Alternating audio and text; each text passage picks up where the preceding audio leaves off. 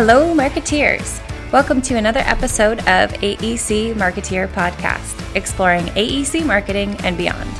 I'm your host, Keelan Cox, and I'll be exploring marketing trends and answering your most pressing questions to help you thrive as an AEC marketeer.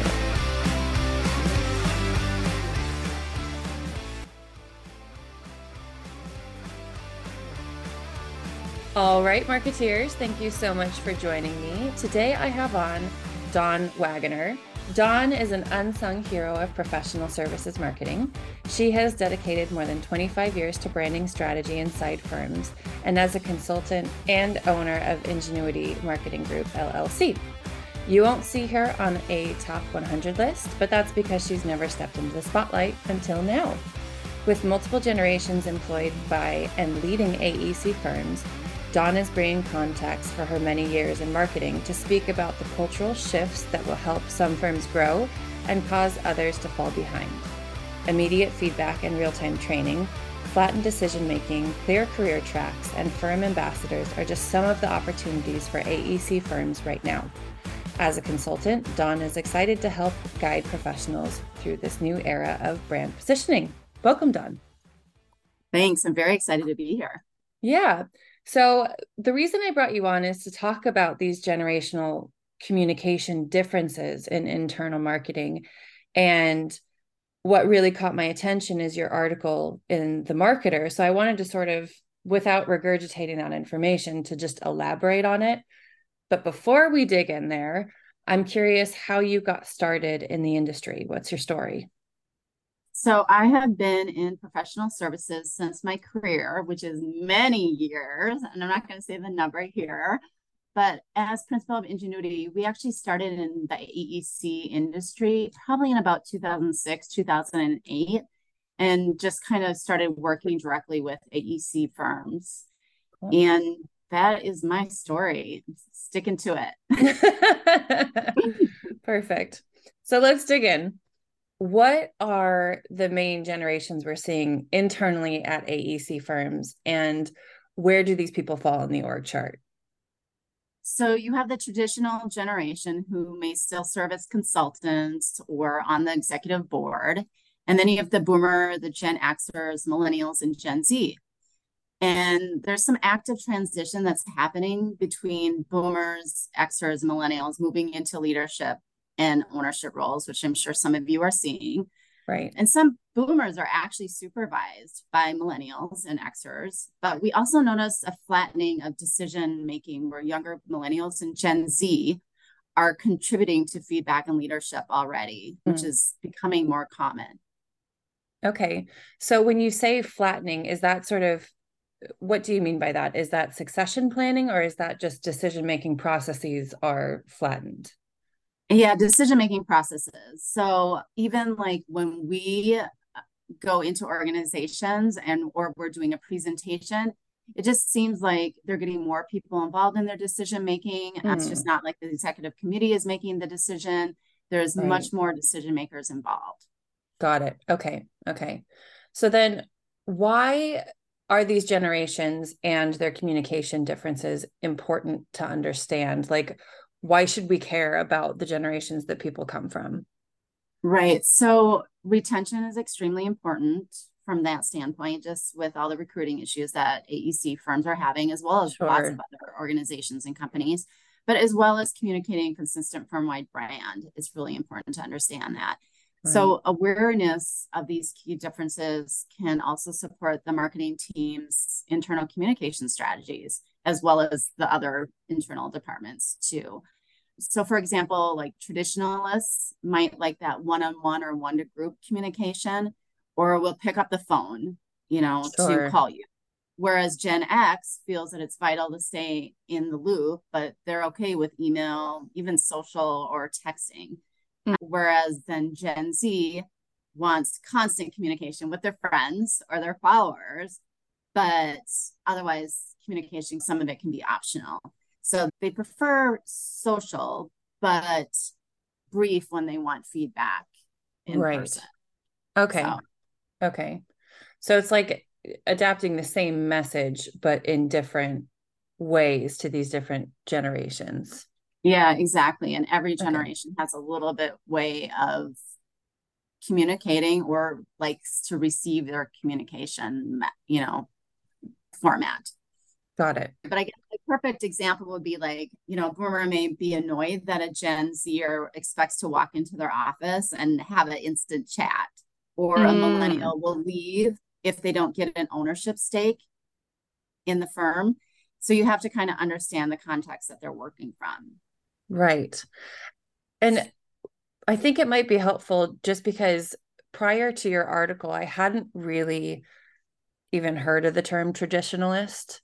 So what what age groups are we talking about with like a traditionalist versus a boomer versus Gen X? Like I I know what millennial is because I am one, but right.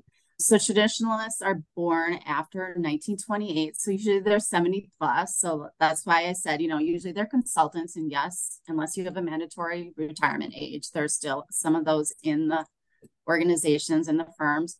Right. Boomers are born after 1946. Gen okay. X, which I am one, is born after 1965. And millennials are born after 1981. And then Gen Z after 1997.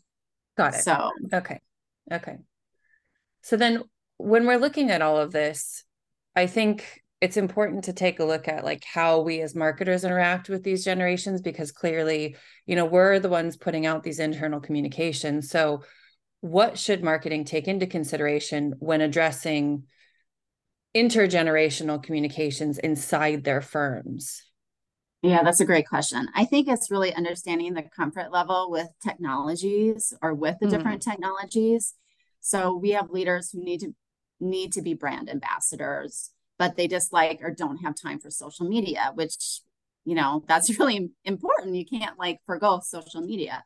Right. So marketing may have to develop a social strategy for leaders that involves a calendar or approval of their posts and actually, you know, for the leaders to review them and actually then post for them or where it makes their life a little bit easier. Right. And you can still make it authentic and interesting by learning about the leader and what they're known for. So it's not like, you know, really understand their tone and their voice. But when we're talking firm wide marketing, you know, look for your champions at all levels, you might think of pulling in Gen Zers for video, but you might also see that a boomer who is really dynamic on camera. Or you might find a Gen Zer who can facilitate great conversations on a podcast. Right. And so when everyone needs to be involved in a in a campaign, be clear about the goal, their responsibilities, and then why it matters to their career. Okay. So then when we're looking at something like an internal newsletter because that's the one form of you know internal communication that i feel like is really common especially at larger firms. Like how is that being received by different generations? Would gen z even pay it any attention because it's in email form or how does that get received? Yeah you know that's really interesting. So because years ago and i think i brought this up in my article for smps for a law firm we did these bathroom posters. And at the time it was really well received because it was like the one area where everyone was at right. at some point during the day. But nowadays you know whether you're in the office or not some people prefer email or you might want to consider text or some other form of communication or even say you have a teams and you need to put all that communication and create a teams page for that communication so they can access it when they want to so right. I think it's really to spelling out your expectations, but then trying to meet them halfway as well. Got it. Okay. So the, again, the same piece of information just delivered a few different yes. ways. Okay. Right. Got it. Got it. So what are some examples of I, I guess these intergenerational dynamics in the work that you've seen? Are there any best practices? I know a lot of us are sort of now falling in the millennial Gen X maybe even Gen Z generations, but communicating to the whole spectrum. Like, what should we do? right. Yeah. You know, it's really interesting. So, we have created like firm wide marketing contests that cool. laid out specific marketing opportunities that everyone can try. And it was really interesting to see which activities people gravitated to. So mm. for some people were great on social media, while others were more apt to like pick up the phone and make calls or even just email their clients regarding certain services or, you know, okay. whatever they were offering or they needed to communicate with. So you you know, I think that leaders you know the executive team really need to get involved and model the importance of regular communication internally and externally sure. although marketing admin and hr are usually the ones that are known for you know to be the communicators in sure. in the firm i think there's huge value if a shareholder you know can come forward and they're getting involved in recruitment or doing a quarterly firm update people want to understand and get excited about where the firm's going in the future and how they can be part of it. So I, you know, it's just a matter of trying different things and communicating in different ways. Another best practice I would recommend highly is making sure that your team is trained on your communication expectation. Mm. Um, so, like for example, what is your expectation for returning emails? Or I know this happens a ton because it even happens in our agency. Is say you're going back and forth on an email when it could just be simpler to pick up the phone. Sure. So, you know, during your training, we recommend using various client scenarios or applying it to project management scenarios as well. And we found that these people really love soft sales training and, you know, with time built into practice and discuss real life situations. So I think another one would be during that training pair them up with different generations so mm-hmm. they can mm-hmm. kind of understand and how they each work which would be a fun exercise yeah so when you're talking about communication expectations is that something that's just like very clearly spelled out like we expect you know emails from clients to be responded to within a business day like is it that clear cut or is it sort of situational like if you recognize this situation here's how you respond to it I think it can be both. One of the things that we do is like we create client service standards, especially now mm. that the hmm. client experience is so important. And a lot of that communication is put in there, how you communicate with your clients. But I think the same goes for internally because you want to have respect for your colleagues. If I'm not hearing from, sure. you know, Shannon in five days when I sent out an email about a client situation that I have, that doesn't really help, you know, me sure. or my client. And so those types of scenarios really help. And I think that can be really beneficial. And I think too, if you do committees, have them intergenerational, which can help too. So, say you're creating those communication standards internally, create a committee to help do that and right. have different generations on that committee. Um, if you have a marketing committee, which often firms have a marketing committee, make right. sure that you have all generations, you know, on the committee, just not who's ever interested. Make sure you're kind sure. of, you know, it's a mix of people. So I think that can kind of help too. I love even taking this idea to like proposal coordination to to that space of like when you're having a kickoff meeting for a proposal here the communication expectations if we reach out you know asking for this information you have x number of business days to at least respond. That seems like a really healthy way to deal with yeah that wouldn't whole... that be great if that actually if it worked if it worked. Yeah exactly. I would love to hear back from people by x number of days. Right right or like you won't mm-hmm. get marketing support unless you right. yeah, yeah exactly so then when should marketers seek outside help to support this intergenerational communication within their firms Right. So I think there's always value in an outside perspective. And right. I think you can interview your clients first of all. I think that's number one. Are they getting responsive ans- answers? Is there more than one person they talk to besides the PM or the principal? How is the information shared or not shared between divisions? Where are the gaps?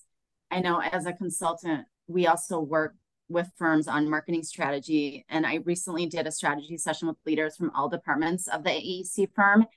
And, you know, we got their feedback on what was important to them and how they could better market their division. And I think that was really helpful to hear from the different generations because there were different generations in that marketing strategy planning meeting but also it created buy-in about why they needed to work together and not in silos so that also included recruitment we talked about which is really right. important yeah. i also think if a company is experiencing turnover or internal conflict this is a sure sign to get outside help and i would consider a proactive employee survey but my one important tip there is if you're doing that, you want to make sure that then you go back to your team with answers and what you're going to do then right after that survey because i think it can re- reveal a lot of opportunities and ideas for improving the culture and communication among the team perfect well if our listeners want to get in touch with you or learn more about your work, where should I direct them? Well, you can go to our website. It's ingenuitymarketing.com. Otherwise, you can find me on LinkedIn, which we post a lot of contact content. Well, I post a lot of content on my LinkedIn, unless I'm sharing it from our company profile. So you can just find me on LinkedIn as well. Perfect. Okay. And I will include the link to your website and to your LinkedIn in the episode show notes. I also just wanted to quickly touch on before we round up here the you have another article coming out in the next marketer. Do you want to tease that a little bit? Yeah, I would love to. No, I don't know when it's coming out. I know that it's due That's here fine. shortly. I, we got to get working on that. But I'm actually working on the second article about external communication to different Perfect. generational. So, you know, how we think about marketing externally. So, gosh, we do it all day long, whether it's, you know, our ads that we're putting out, our email communications to our clients or to prospects, all of that, you know, communication. So I think that it'll be a really great article. So yes, for sure, look for that. But I know it'll be in SMPS Marketer this fall. Perfect. Okay. Once that does come out, I'll see if I'm able to post a link to it. Okay. Great. Awesome. Well, thank you so much, Dawn. I really appreciate you taking the time to have this conversation. Yeah, you're welcome. It's been fun. All right, Marketeers, that's a wrap on this week's episode of the AEC Marketeer Podcast. As always, if you're enjoying this show, I would invite you to subscribe so that you never miss an episode. New episodes are released every other Wednesday. Chat soon.